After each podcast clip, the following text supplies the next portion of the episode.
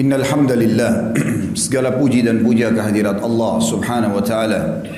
Nahmaduhu wa nasta'inuhu wa nastaghfiruh. Hanya kepadanya kita memuji, meminta pertolongan serta bertaubat dari dosa-dosa kita. Wa na'udzu billahi min syururi anfusina. Dan hanya kepada Allah pula kita meminta agar dijauhkan dari keburukan-keburukan diri kita. Wa min sayyiati a'malina dan dari segala dosa yang pernah kita lakukan. May yahdihillahu fala mudillalah Barang siapa yang telah Allah berikan petunjuk maka tidak akan pernah sesat selamanya. Wa may yudlilhu fala hadiyalah. Dan barang siapa yang telah Allah sesatkan maka tidak akan mendapatkan petunjuk selamanya. Asyhadu an la ilaha illallah wahdahu la syarika lah. Wa asyhadu anna Muhammadan abduhu wa rasuluh. Saya bersaksi bahwasanya tidak ada Tuhan yang berhak disembah kecuali Allah dan Muhammad benar-benar hamba juga utusannya. Qala Allah Ta'ala Allah mengingatkan dalam kitabnya kekal ditelawakan oleh orang-orang beriman Ya ayuhalladzina amanu taqullaha haqqa tuqatihi wa la tamutunna illa wa antum muslimun. Hai sekalian orang-orang yang beriman bertakwalah patuh dan tunduklah hanya kepada Allah yang telah menciptakan segala sesuatunya baik di langit, di bumi, di kedalaman lautan terjangkau atau tidak terjangkau oleh mata kita sebagai manusia atau makhluk dan janganlah kalian meninggal dunia kecuali dalam keadaan Islam. Di ayat yang lain Allah juga mengingatkan, Ya ayuhan nasu taqu rabbakum alladhi khalaqakum min nafsin wahida wa khalaqa minha zawjaha wa batha minhuma rijalan kathiran wa nisaa wattaqullaha alladhi tasaaluna bihi wal arham innallaha kana alaikum raqiba. Hai sekalian manusia, Sekali lagi bertakwalah, hanya patuh dan tunduklah kepada Tuhan kalian Allah yang telah menciptakan kalian dari jiwa yang satu yaitu Adam alaihissalam dan telah menciptakan dari jiwa yang satu istrinya Hawa alaihissalam dan telah banyak memberikan keturunan laki-laki juga perempuan dari keduanya. Sekali lagi bertakwalah kepada Allah, halal yang ia halalkan dan haram yang ia haramkan dan jagalah hubungan silaturahim. Sesungguhnya Allah senantiasa mengawasi kalian. Di ayat yang ketiga, qala Allah Ta'ala, Allah telah mengingatkan, Ya ayyuhalladzina amanu taqullaha wa qulu qawlan sadida, yuslih lakum a'malakum wa yaghfir lakum dhunubakum, wa man yuti'illaha wa rasulahu faqad faza fawzan 'azima. Hai sekalian orang-orang yang beriman Sekali lagi bertakwalah Sekali lagi bertakwalah kepada Allah. Patuh dan tunduklah kepada Allah. Patuhi semua perintahnya Tinggalkan larangannya. Kerjakan yang wajib dan sunnah Dan tinggalkan yang haram juga makruh. Dan ucapkan kalimat yang benar. Niscaya dia akan memperbaiki Amal-amal perbuatan kalian Mengampuni dosa-dosa kalian. Barang siapa yang mentaati Allah dan Rasulnya Maka dia telah mendapatkan kemenangan yang besar Amma ba'd, fa inna asdaqal hadithi kitabullah. Kita tahu sebaik-baik rujukan umat Islam dalam segala lini kehidupan mereka terutama ibadah adalah kitabullah Al-Quran. Wa khair hadyu, hadyu Muhammadin sallallahu alaihi wa sahbihi wasallam. Dan sebaik-baik petunjuk setelah Al-Quran adalah petunjuk Nabi besar Muhammad sallallahu alaihi wa sahbihi wasallam yang dikenal dengan as-sunnah. Wa syarrul umuri muhdatsatuha dan seburuk-buruk perbuatan terutama dalam ibadah yang tidak punya rujukan dari wahyu Al-Quran dan dan sunnah. Fa inna kulla muhdatsin bid'ah. Semua ibadah yang dibuat-buat adalah perbuatan baru dalam agama. Wa nabidatin dalalah dan perbuatan baru itu akan membawa pelakunya pada kesesatan. Wa idalani finnar dan kesesatan akan membawa pelakunya ke dalam api neraka. Saudaraku si iman rahimani rahimakumullah. Apa yang saya bacakan tadi dikenal dengan khutbah hajah. Baginda Nabi SAW tidak pernah melewatkan momen-momen penting baik khutbah Jumat, dua khutbah hari raya Adha dan Fitri dan juga pada saat akan mengirim pasukan atau apa saja momen-momen yang sangat penting kecuali beliau sallallahu alaihi wasallam mengingatkan para sahabat dan kaum muslimin tentang tiga ayat pentingnya patuh kepada Allah Subhanahu wa taala dan juga agar dalam ibadah dan lini kehidupan mereka mereka kembali kepada Al-Qur'an dan sunnah. Pada kesempatan ini saudaraku siman kita akan bahas dengan judul Hai Muslimin kembalilah kepada Tuhanmu.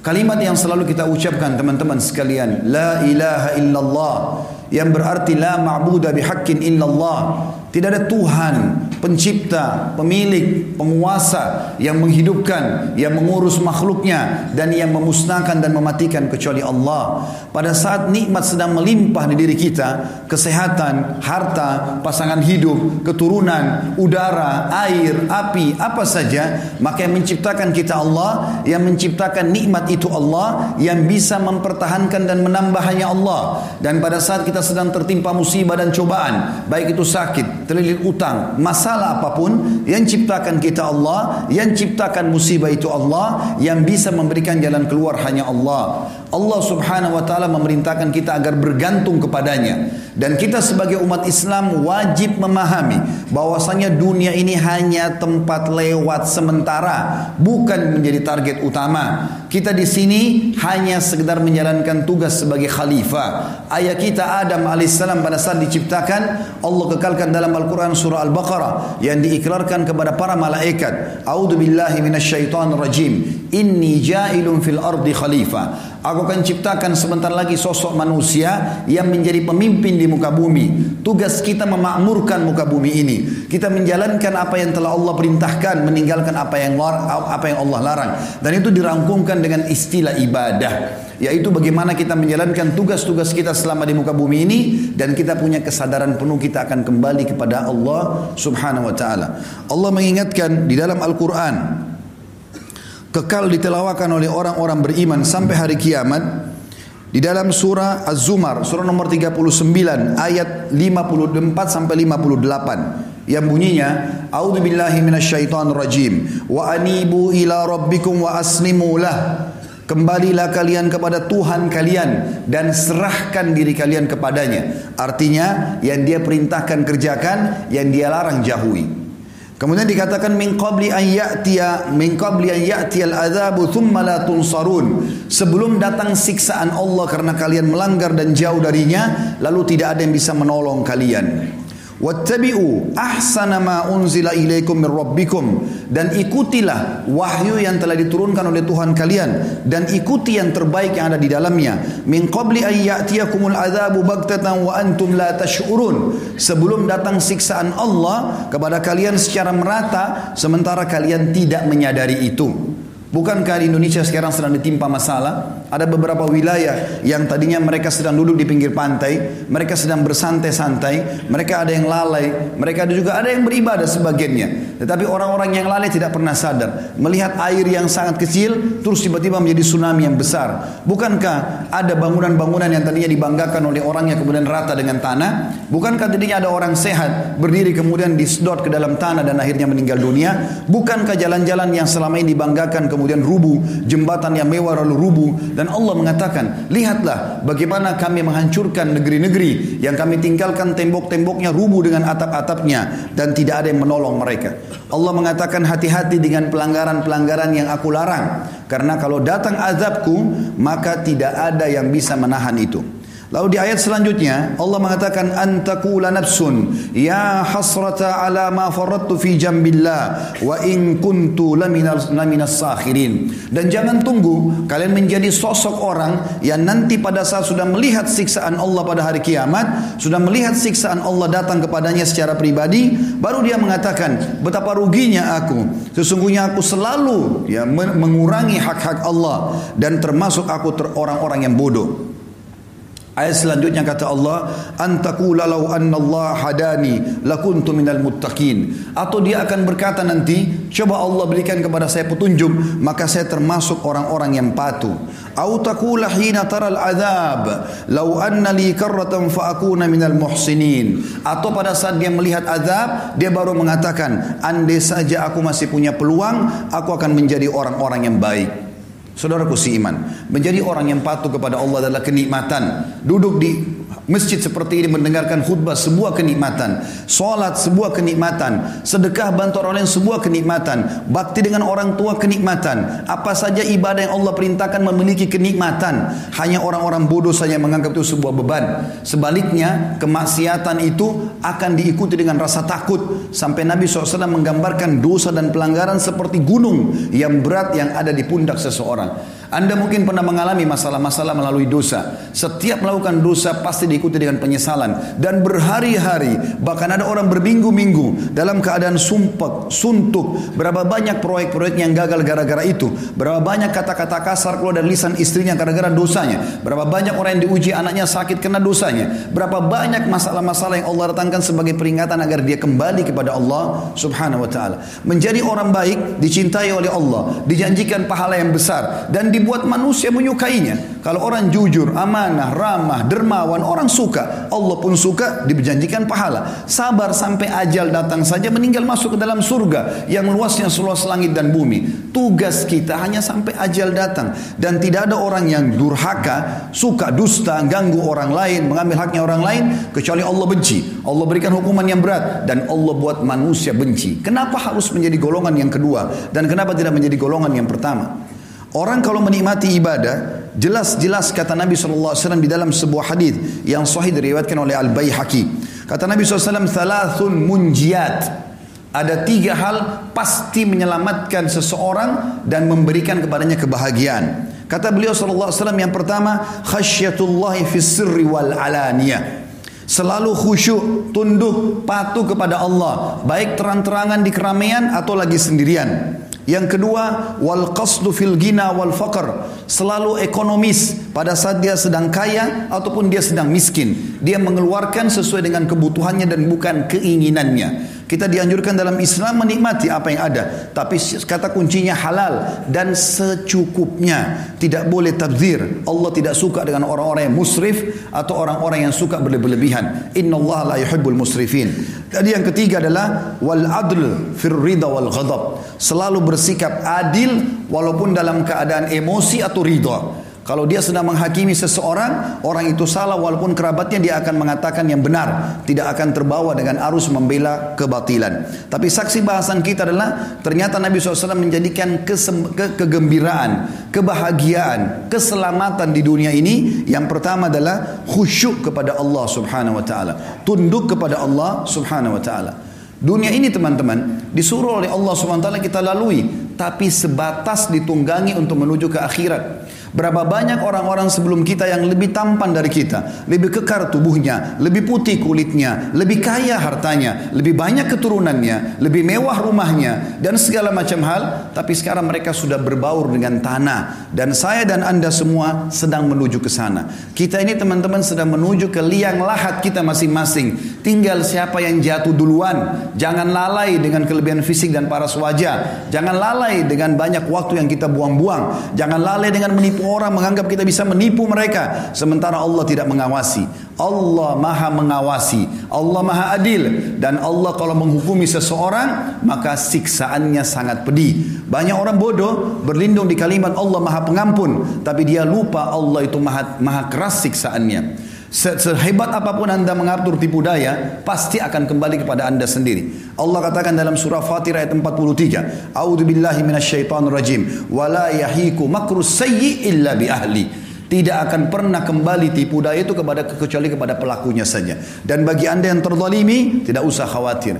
Allah subhanahu wa ta'ala bersama dengan orang-orang yang dizalimi. Allah terima doanya dan Allah akan berikan dia sekian banyak pahala. Pernah Hasan Basri rahimahullah digibah oleh seseorang, diceritakan keburukannya. Maka beliau kebetulan baru memetik kurma yang sangat segar dari sebuah pohon, kemudian beliau mengantar, suruh mengantar kurma itu ke rumah orang yang menggibahnya, menggunjingnya. Lalu beliau titip surat yang berisi, sesungguhnya aku berterima kasih kepadamu karena engkau telah berbagi pahalamu padaku dan aku membalasmu dengan setangkai kurma segar ini. Saudaraku si iman, dunia ini kita lalui Nikmati yang terbaik tapi jangan sampai berlebihan. Dan Nabi SAW menjadikan tolok ukur orang itu bahagia bukan karena banyaknya hartanya. Tapi perhatikan kata Nabi SAW apa? Di dalam hadis yang sahih. Diriakan Imam Bukhari dalam kitab Adabul Mufrad. Man asbaha minkum aminan fi sirbi. Siapa yang tiba pagi hari dalam kondisi jiwanya tenang. Mu'afan fi jasadi. Jasadnya sehat indahu kutu yaumi dia punya makanan yang dia bisa makan untuk hari itu faka'anna mahizat lahu dunya ketahuilah dunia telah dia kuasai jadi di sini pola ukurnya adalah bukan hal-hal yang lain bagi teman-teman pedagang Orang-orang yang sibuk mengumpulkan hartanya, cari yang halal. Jujurlah teman-teman sekalian. Tidak dikejar, tidak mengejar soal kual, kuantitasnya, jumlahnya, tapi kualitasnya. Harta yang kita kumpulkan itu akan menjadi penolong bagi kita di akhirat atau justru menjadi kecelakaan bagi kita. Kata Nabi SAW, Allah berfirman dalam hadis Qudsi, diriwayatkan Imam Ahmad Tirmidzi dengan sanad sahih, Ya ibna Adam, tafarrak di ibadati, amla sadraka ginan, wa asuddu fakrak. Wahai anak Adam, kata Allah SWT. Ini hadis sahih. Kata Allah SWT, wahai anak Adam, lowongkan waktumu untuk beribadah kepadaku. Biar kau lagi dagang, lagi meeting, lagi buat apa saja. Azan tinggalkan semua. Lowongkan waktu ibadah kepadaku, aku akan penuhi dadamu dengan sifat kekayaan. Kau akan selalu merasa cukup. Dan aku akan tolak kefakiran darimu. Wa illa taf'al, kalau kau tidak mau lakukan itu, malaktu yadaika syugla. Aku akan sibukkan tanganmu dengan banyak kegiatan. Walam asuddu fakrak. Dan aku tetap akan membiarkan kefakiran ada di hadapanmu. Juga dalam sabda Nabi SAW yang lain, riwayat Imam Ahmad dan juga Ibnu Majah dengan sanad sahih. Kata baginda Nabi SAW, man kanatid dunya hammahum. Siapa yang dunia menjadi targetnya, tidak ada urusannya sama halal haram, enggak ada urusannya dengan masalah akhirat. Farraqallahu alaihi amrah. Allah akan sibukkan dia dengan perkara-perkara. Tidak selesai-selesai. Ini enggak selesai, itu enggak selesai. Semuanya jadi masalah buat dia. Wa ja'ala faqrahu baina. Allah jadikan kefakiran di depan matanya. Biar mobilnya mewah, rumahnya mewah, segala macam ada, tetap dia merasa tidak pernah puas. Walam ya'tihi minad dunya illa ma kutibalah dan tidak akan sampai kepadanya urusan dunia ini kecuali yang sudah dicatatkan baginya. Wa man kanatil akhirah niyatuhu siapa yang akhirat menjadi niatnya targetnya dunia dia tunggangi untuk ke sana setiap kali dia membantu orang targetnya untuk akhirat dia melakukan ketaatan apa saja semuanya untuk akhirat Jama Allahu amrah. Allah akan selesaikan urusan-urusannya. Wa ja'ala ginahu fi qalbihi dan Allah jadikan kaya di dalam hatinya sehingga selalu dia merasa puas. Wa atathu dunya wa hiya. Dan orang seperti ini dunia akan datang mengejarnya dalam kondisi terhina. Dalam pepatah dikatakan, siapa yang kejar akhirat, dunianya akan ikut. Dan siapa yang mengejar dunia, akhiratnya akan luput. Saudaraku seiman, Nabi SAW juga mengingatkan kepada kita. Yaqulu ibn Adam dalam hadis sahih riwayat Imam Muslim, anak Adam banyak berkata, "Mali, mali, hartaku, hartaku. Kapan proyekku bisa tembus? Kapan aku begini dari proyek ini proyek itu tanpa memikirkan mana halal haramnya?" Wahallaka ya ibn Adam min malik. Apakah kau sadar hai anak Adam kata Nabi SAW sesungguhnya hartamu illa ma akalta fa'afnait. Sesungguhnya hanya dalam bentuk makanan lalu akan habis au labista fa'ablait atau kau beli pakaian lalu kemudian punah juga. Au tasaddaqta fa'amdait atau kalau kau cerdas kau akan sedekahkan maka beruntunglah kamu. Ali bin Abi Thalib mengingatkan kepada kita dalam riwayat Bukhari. Beliau mengatakan irtahalatid dunya mudbirah. Ketahuilah dunia sudah meninggalkan kita. Umurnya dunia makin sedikit sudah banyak orang sebelum kita meninggal dunia yang jauh lebih hebat daripada kita. Lebih banyak idenya, lebih banyak keturunannya sebagaimana saya katakan tadi. Wartahalatil akhirah mukbilah dan akhirat sedang menuju kepada kita.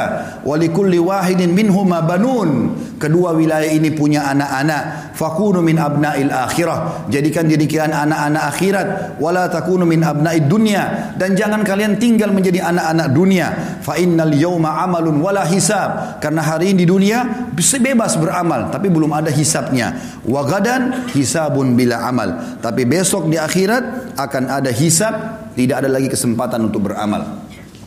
Saudaraku seiman, di dalam hadis yang lain juga Nabi alaihi salatu wasallam mengatakan, "Kun fid dunya ka'annaka gharibun aw abiru sabil." Jadikan dirimu di dunia ini seperti orang yang asing atau hanya sekedar lewat saja. Dalam riwayat lain, wa'udda nafsaka min ahlil kubur dan selalu siapkan dirimu untuk menjadi penghuni kubur. Wa qala Ibnu Umar radhiyallahu anhu dan Abdullah bin Umar berkata dalam riwayat yang sama bersambung menanggapi hadis Nabi SAW riwayat Bukhari Ida amsayta fala tantadhirus sabah. Kalau kau tiba sore hari jangan tunggu pagi hari. Wa ida asbahta fala tantadhirul masa. Kalau kau tiba pagi hari jangan tunggu sore hari. Wa khud min sihhatika limaradik maksimalkan masa sehatmu sebelum kamu sakit. Wa min hayatika limautik dan selama hidupmu untuk persiapan matimu. Juga dalam hadis yang lain Kata Nabi SAW, Mali walid dunia. Untuk apa saya mengejar-mengejar dunia ini berlebihan? Ma'ana wa dunia perumpamaan aku dengan dunia kata Nabi SAW innama mathali wa mathalu dunia kamathali rakibin dhalla tahta syajaratin thumma raha raha wa tarakaha Sesungguhnya perumpamaan aku dengan dunia ini seperti seorang musafir yang kebetulan penat, capek. Lalu kemudian dia pun duduk di sebuah sebuah pohon atau duduk di sebuah pohon kemudian dia akan pergi meninggalkan tempat tersebut. Allah juga mengingatkan dalam Al-Quran teman-teman. Dan diberikan perumpamaan kehidupan dunia ini tempat berlalu saja. Ibaratnya ini bahasa saya. Kalau kita seperti lagi safar dari Jakarta ke Surabaya naik bus. Maka bus-bus itu mampir di rest area, di tempat istirahat. Maka ada orang yang cerdas, dia mampir sebentar lalu kemudian dia naik bus untuk melanjutkan ke tempat tujuannya. Tapi ada orang yang konyol. Dia sengaja tinggal di situ, dia tidak ikut dengan busnya. Maka terbengkalailah dia gara-gara tidak ikut dengan tunggangannya. Allah mengatakan tentang dunia ini. A'udzubillahi syaitanir rajim. Dalam surah Al-Hadid ayat 20. Renungi baik-baik. I'lamu annamal hayatud dunya la'ibun wa lahwun wa zinatun wa tafakhur wa tafakhurun bainakum wa takathurun fil amwali wal aulad. Ketahuilah dunia ini yang kalian lalui yang aku sedang tempatkan kalian kata Allah yang kalian lahir di muka bumi ini semua sudah ada fasilitasnya adalah hanya seperti kehidupan bermain-main saja dan perhiasan serta orang berbangga-bangga manusia berbangga di antara mereka tentang banyaknya harta dan anak-anak. Kama gaithin a'jabal kuffara nabatu. Perumpamannya seperti orang para petani-petani yang uh, seperti orang-orang petani yang bangga atau orang-orang kafir yang bangga dengan air hujan yang turun kemudian tumbuh tumbuh-tumbuhan itu. Thumma yahiju fatarahu musfarra. Kemudian mulailah masak atau matang ya, buah-buahan tersebut. Thumma yakunu hutama. Kemudian tiba-tiba kami binasakan. Wa fil akhirati adzabun syadidun wa maghfiratun minallahi wa ridwan. Dan ketahuilah kalian akan menghadapi kehidupan akhirat. Ada azab yang pedih di sana. Bagi orang-orang yang lalai di dunia terus menerus dalam kemaksiatannya ada di situ azab yang pedih dan ada pengampunan dari Allah bagi orang-orang yang patuh serta kasih sayangnya. Wa mal hayatud dunya illa mataul gurur. Dunia ini hanya kehidupan yang menipu saja. Di dalam surah Yunus juga Allah berfirman, surah nomor 10 ayat 24. A'udzu billahi minasyaitonir rajim. Innama mathalul hayatid dunya kama'in anzalnahu minas sama'i fakhtalata bihi nabatul ard. Perumpamaan dunia ini seperti air hujan yang kami turunkan dari langit. Lalu kemudian dia menimpa bumi. Lalu keluarlah tumbuh-tumbuhan dari bumi itu. Mimma ya'kulun nasu wal an'amu hatta idza akhadatil ardu zukhrufaha wa zayyanat wa dhanna ahluha annahum qadiruna 'alayha ataha amruna laylan aw nahara faj'alna hasidan ka'an lam tagna bil ams kadzalika nufassilul ayati liqaumin yatafakkarun perumpamanya tadi seperti air hujan yang turun dari langit kemudian tumbuhlah menimpa bumi lalu tumbuhlah tumbuh-tumbuhan yang dimakan oleh manusia dan juga hewan-hewan. Dan pada saat bumi itu sudah mulai menghijau kemudian sudah keluar semuanya dan terhiasilah bumi ini dan mereka mengira mereka bisa menikmatinya tiba-tiba datanglah urusan kami menghancurkan semua itu baik di malam dan siang hari.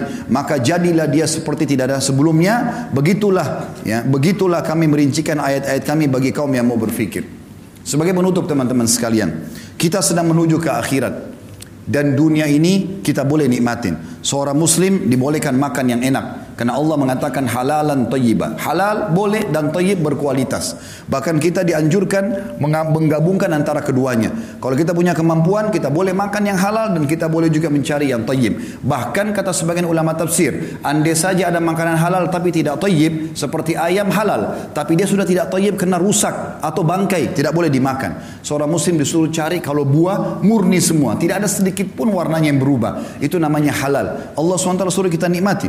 Kita boleh menikmati punya kendaraan, punya pakaian, segala macam. Nabi SAW punya 11 rumah. Karena beliau berpoligami. Setiap rumah punya pembantu di istri-istrinya. Setiap rumah ada untanya. Nabi SAW menikmati itu. Tapi selalu sebatas ini hanya akan dilalui. Bukan sebuah target utama. Syekh Uthaymin rahimahullah mengatakan perumpamaan orang dengan dunia ini seperti dia masuk ke WC.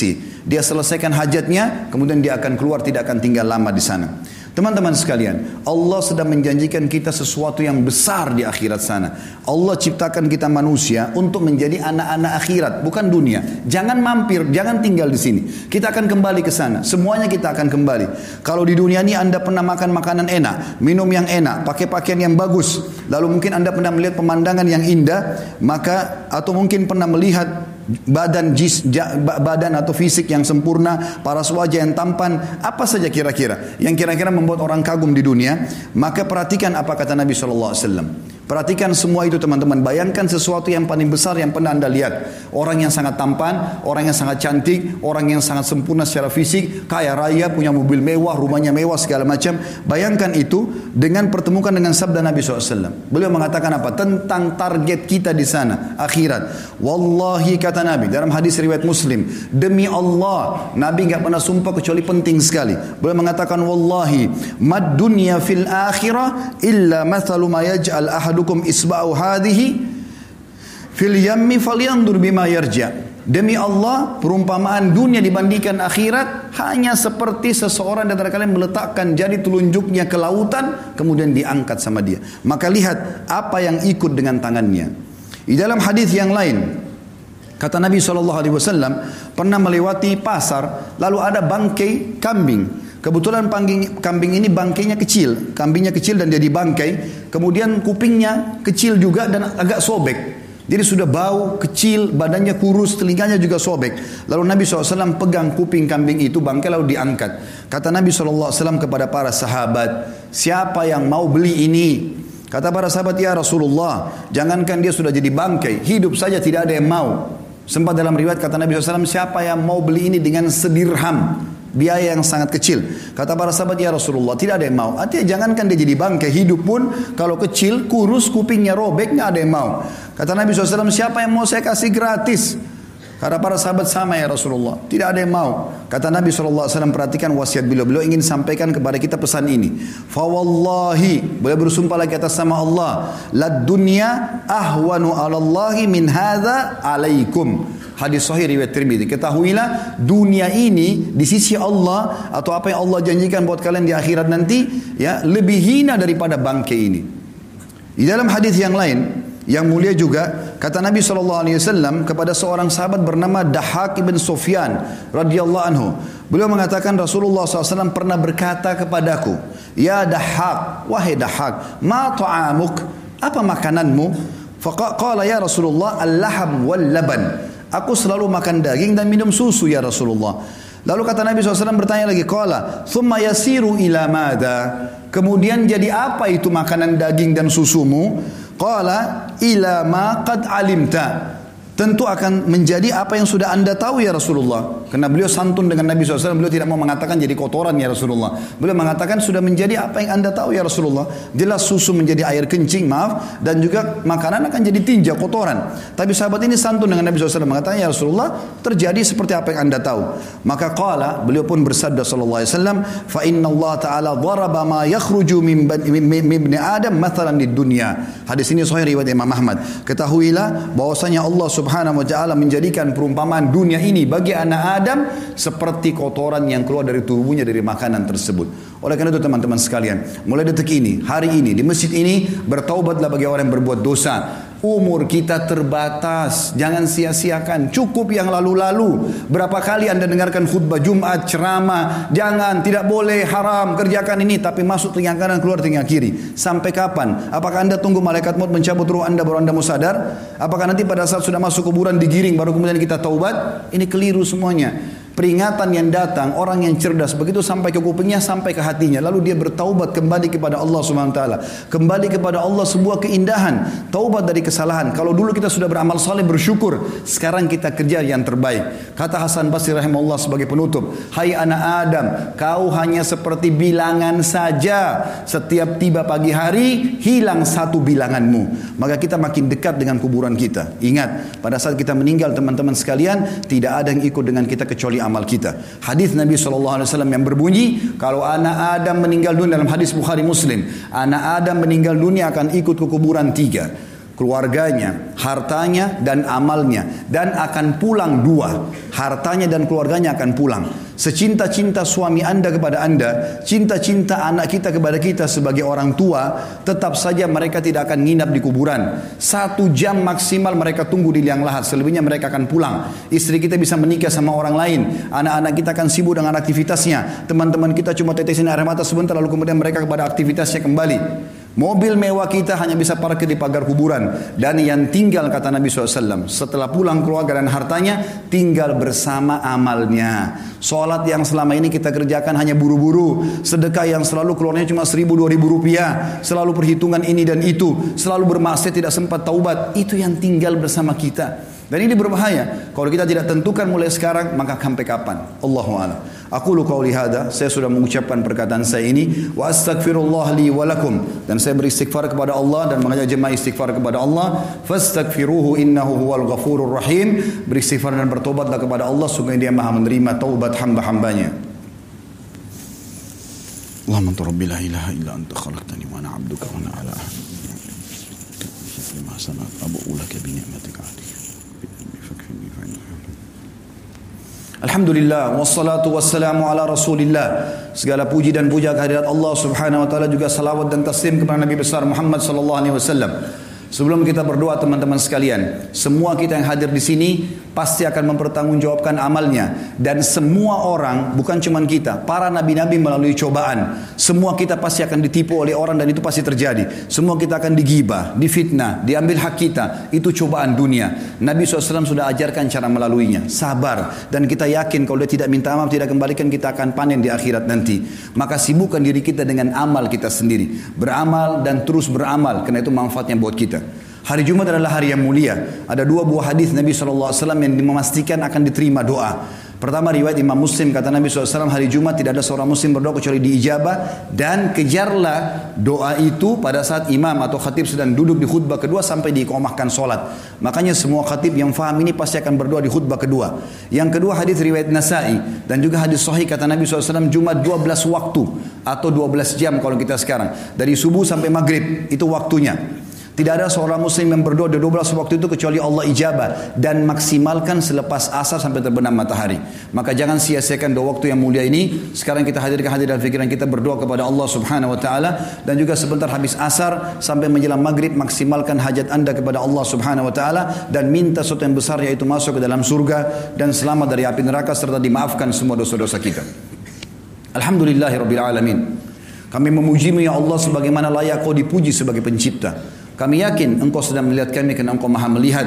Mendengar kami kerana engkau maha mendengar. Dan mengetahui semua yang difikirkan oleh akal kami.